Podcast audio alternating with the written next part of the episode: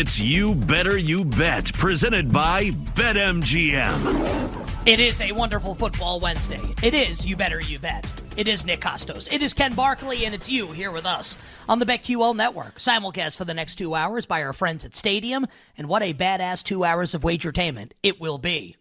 Coming your way. Um, I feel like the two hours that we're about to give you are going to be really great. I don't know, though, if we can be completely honest. They'll be as good as the first hour of the show which was uh, which was something. Uh, Mike Gallagher from Establish the Run talking NBA. First time we've had him in but almost almost three months, right? So that was great to welcome Mike Gallagher back to the show. And Jay Bilas from ESPN also joined us in hour number one, talking all things college basketball, getting ready for conference tournaments. The NCAA tournament, and even thoughts on uh, some of tonight's big games, including the Tennessee Auburn tilt.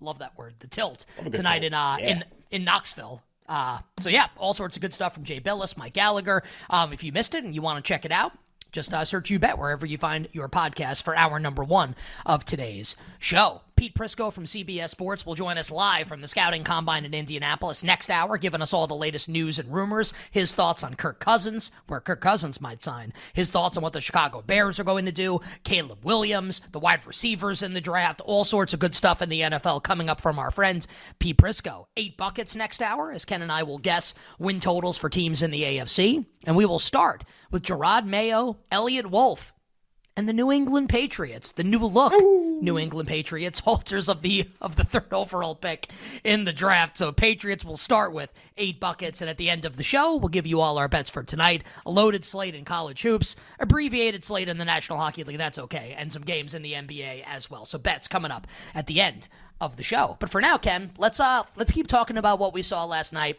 We'll hit some stuff from college hoops this hour. We'll hit a couple topics from the National Hockey League this hour. But uh more on the NBA. And I feel like I don't even really want to belabor the points anymore because at the end of the Mike Gallagher interview, we talked about six man of the year, and like you, we didn't even like mean to talk about it. Yeah. You asked an open ended question about award question. markets. It wasn't. Yeah, it was just any award you want. Pick whatever you'd like. What's interesting to you? I mean, your heart, your heart skipped a beat on that answer. I'm sure. So, isn't it? Would you say right now that sports betting, right? Not like like sports content. Like you would never like turn on like a national radio show and they'd be talking about like six man of the year in the NBA. But as far as like betting is concerned, I know like the NCAA tournament, that's not like what I'm talking about. Not like the NCAA tournament or like who's going to win the Super Bowl, stuff like that. Is this the most interesting thing right now in like all of sports betting? Like who's going to win six man in the NBA? I think it's the most interesting to us. I don't think it's the most interesting to most. I'd be curious, like on our network, like how often this topic is covered versus other stuff. So I, I think like we're insulate, like we we care about it a lot. you, and I you think, might be uh, right about that. well, I just uh, yeah, I mean, I don't want to say like six man's like that. This is the hottest thing in sports betting. Like it's honestly the hottest thing in sports betting is probably like how many people are betting the unders in the NBA tonight because they can't stop winning and because all these teams are still on bad schedule spots. So like that's probably good too. But like for you know like the show tends to take on the personality of the people who host it and you really really like like watching a ton of games and talking about sports. I really like betting stuff that takes the entire season to grade out that to, which is who's going to win the title who's going to win divisions awards things that take a little while to process. And uh and of all those markets um this is the most interesting one and it's not close and it's not even that this one's interesting it's that all the other ones are not very interesting. Like Luka loses again last night MVP is starting to narrow into a two player race. It can still be other guys but it's starting to narrow into a two player race. Most of the other awards are one player races. Rudy Gobert's probably going to win defensive player of the year. I don't even know who's going to come in second. Like you know, coach of the year is Mark Daigneault or the Celtics if they win 70 games. Like just, these are we're starting to like just know what these things are. Victor Wembanyama uh, is almost certainly going to win rookie of the year because every night he does stuff where you like rewind the video on your phone to see that he did the thing that you think he did. And just like how I don't understand how he like dunked his like Michael Jordan and Space Jam type stuff the end of the game with the arm extent. So like these things are set. And this is the only one I feel like we have that's not set. And not only is it not set, but I feel like the favorites are extremely vulnerable and moving in the wrong direction, and so that's what makes it the most interesting. Um, so we can talk about like some of the things we saw last night. You can mention what Mike Gallagher said there in terms of you want to bet. You can give the odds in this market, which I think are interesting. But yeah, I, I think like uh, an in-depth discussion, like if you like season long bets or like handicapping something that like you know this type of market then this is where it's at right now Uh, so let's talk about it. Six man of the year right now in the NBA, where it could be like a great opportunity to make some money here. So let's discuss. Uh, Malik Monk of Sacramento remains uh, a minus choice to win the award. Uh, the Kings did not play last night. Uh, they are on the road tonight at the Denver Nuggets. I would like for Denver to win that game and Malik Monk to score zero points because I don't have money on Malik Monk to win this award. He's minus 145. Uh, Norman Powell of the Clippers, they play the Lakers tonight. Powell at 5 to 1. And I will give four other names here and the odds for these four players. They all played last last night, and I'll talk about how they played in the game. Tim Hardaway of Dallas is plus 550. He only scored four points in last night's game. Caris LeVert of the Cleveland Cavaliers is now 8 to 1, 11 4 and 6 for LeVert last night as the Cavs beat the Mavericks on the Max Strus uh, buzzer beater from Akron. Uh, Naz Reid, the world the world is his for the Minnesota Timberwolves, 18 to 1, went for 22 and 6 last night, and my guy, Bobby Portis, 21 and 7 last night for the Milwaukee Bucks as they beat Charlotte by like 50 that was a imagine betting like laying 14 and a half like I did last night, and it's just never a sweat the entire game. It was really great. Uh, Portis 21 and 7. His odds moved from 125 now 100 to 1 at our show sponsor, the King of Sportsbooks, BetMGM. So I left some names out that are also kind of like Russell Westbrook's 30 to 1, for instance. I wanted to keep it to these, Ken. So let's discuss six man of the year. Monk and Powell will both play tonight. You know my guy's Bobby Portis. What do we think of this market? it's not even just that uh, that Monk and Powell play. So like Monk plays at Denver, Powell plays the Lakers, LeVert's second night of a back to back at Chicago, Hardaway second night of a back to back at the Raptors, Naz Reid second night of a back to back home against Memphis. Everyone you're going to care about is playing tonight, basically in this market, um, with almost no exception. Portis is the only one not playing uh, of the of the compelling candidates, and I just want to I don't want to speak for Mike, but I will also note, yeah, yes, Mike said he liked Bobby Portis. Also, he started the answer by saying he loved Malik Monk to win the award and like thought his price should be bigger. So he basically was like, it's Malik Monk unless it's Portis was his framing. Um, and I agree with him just in that Malik Monk is the most likely player to win. But I think the question that you should be asking if it's minus 145 in a market with 25 games left is okay, he can be the most likely, but how likely is he?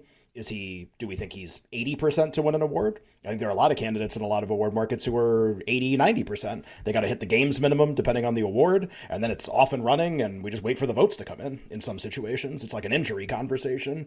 Uh, then there are some awards i think like this one where the most likely player to win might only have like a 30% chance of winning because like seven guys can win and we don't know kind of what the probabilities are yet for sure, but we feel pretty confident it's open.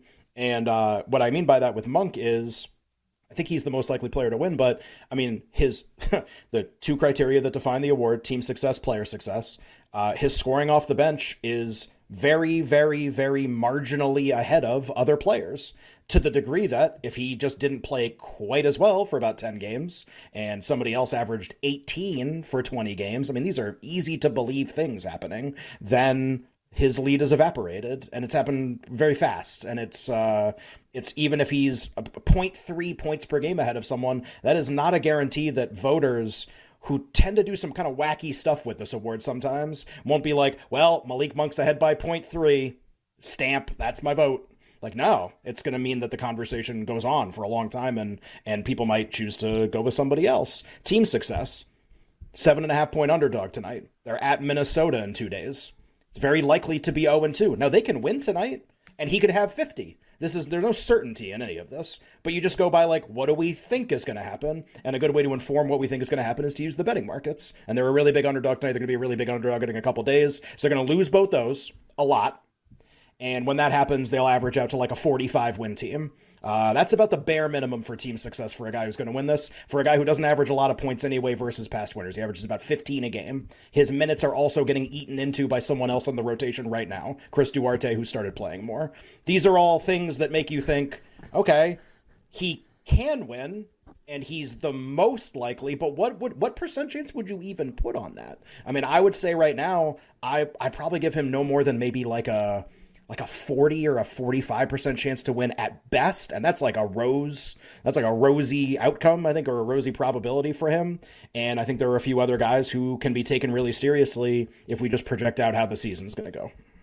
I, by the way whenever you say chris duarte Did you watch the show Eastbound and Down on HBO? I did. Kenny Powers show. I didn't. I, I don't. Yeah, I don't know where you're going here, but I'm sure there's. I'm sure this great. is good. Whatever it is. Yeah. So Will Will Ferrell plays a, a character on the show. I thought um, Ashley Schaeffer. He looks like Ric Flair, like the way his hair is. He's and he's obviously Will Ferrell's really funny, and he he does like these ad lib bits that like break the cast all the time, and like there are some really funny like YouTube videos behind the scenes of everyone just like laughing hysterically. And he does this one like shtick, and he talks about this guy Bob Duato out of nowhere, and they do like it, makes absolutely no sense, but it's really it's one of the most memorable moments from the show. And every time you say Chris Duarte, I think of Bob Duato from Eastbound and Down for the people people that watch that show. You better you bet with Nick and Ken here on a Wednesday, talking last night in the NBA. So I I got Bobby Portis. I was pumped to see him with the 21 and 7 last night. But ahead of tonight's games, anything to do here, Ken, and six man of the year? And if not, we can uh, we can move on to some other topics.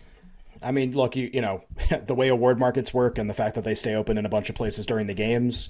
Look, you can always try to what I call front run the stuff, which means you can try to get in bets when you know more than the book does. Like, oh, like you know. a good example would be like an injury, right? A guy goes down hurt, and you're like, "Well, I got to get in the bets before they close the market." People, I think, like to do that stuff all the time. You can do it with player performance. You know, as as Hardaway is playing poorly and LeVert is playing well. I know a bunch of people bet LeVert. That was my answer yesterday for who the best bet was at price, and he was 16, 18 in some places, 14 in others. Uh, that's gone and it's not probably not coming back by the way because i think he he might be the answer to who is actually the the second most likely player to win behind hardaway and or behind monk rather. And i would just i would also frame the market this way.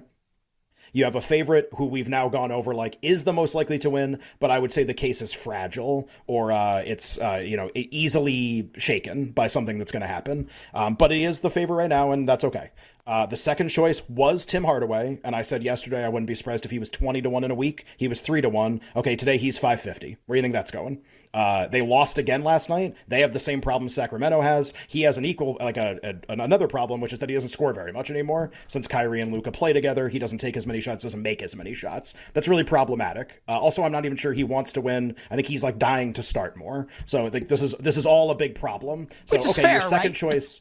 Right, but your fair. second choice is, is is your second choice is on the fast train to 100 to 1 and someone's going to take that win probability and right now the answer has been Caris LeVert and to a lesser extent Naz Reid. Okay, so like what again, that's your, that's your second choice. Your third choice is Norman Powell and this is like again curious just because I I get the case but like Westbrook's on the second unit it's like the scoring is really all over the place and inconsistent. And he started the other night because Paul George missed a game. And I would just remind people like this is what we fell for with Immanuel Quickley last year, where he started starting games and had like 30, you know, one night I think against the Celtics. And voters That's a great actually game. held that against him when they voted. Voters were like, well, he did it when he started. So like not not my sixth man. It's like, well, it's actually like Powell starting. Well, now I don't get to use that game of stats. Now it doesn't actually matter. Like that's that's almost how you should treat these things. That's a exaggeration, but like it it doesn't actually help when you do that kind of stuff. So like to me, he's in a pool with all these other candidates, and you're just talking about okay, if if there are five players, let's say behind Hardaway, you have Norman Powell, you have Caris LeVert, you have Portis, and you have Naz Reid and you have these uh, so four candidates behind uh, behind Tim Hardaway right now and behind Malik Monk.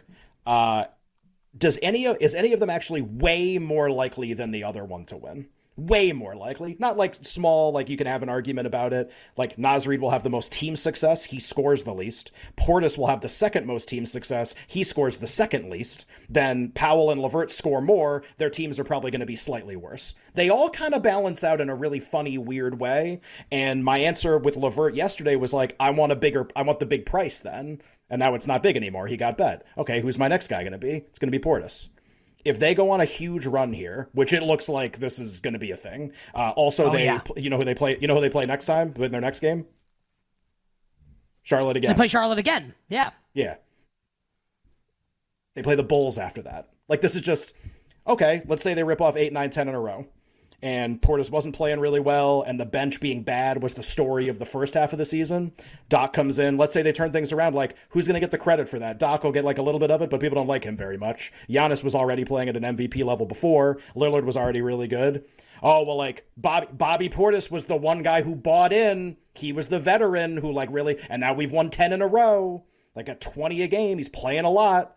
I just I know people don't like him now. I don't really care about now. 20 games from now, when they've won a billion games in a row, how people going to feel about him? They're going to feel a lot better than 100 to 1 about him versus some of the other candidates. So I agree with you there. Yeah, I'm, I'm about to have my first child, and uh, I could use I could use the money. Let's go. Portis Let's go Kostos. Milwaukee. Right. Yeah. I'll tell you what, if he wins six man of the year, I will not name my daughter Portis Kostos, but I'll, it'll be up for consideration. Coming up next, uh, we'll talk about the balance of power in the Eastern Conference. We'll talk Celtics, we'll talk Bucks. Are the Cleveland Cavaliers a legit threat to those two teams? We'll discuss on the other side.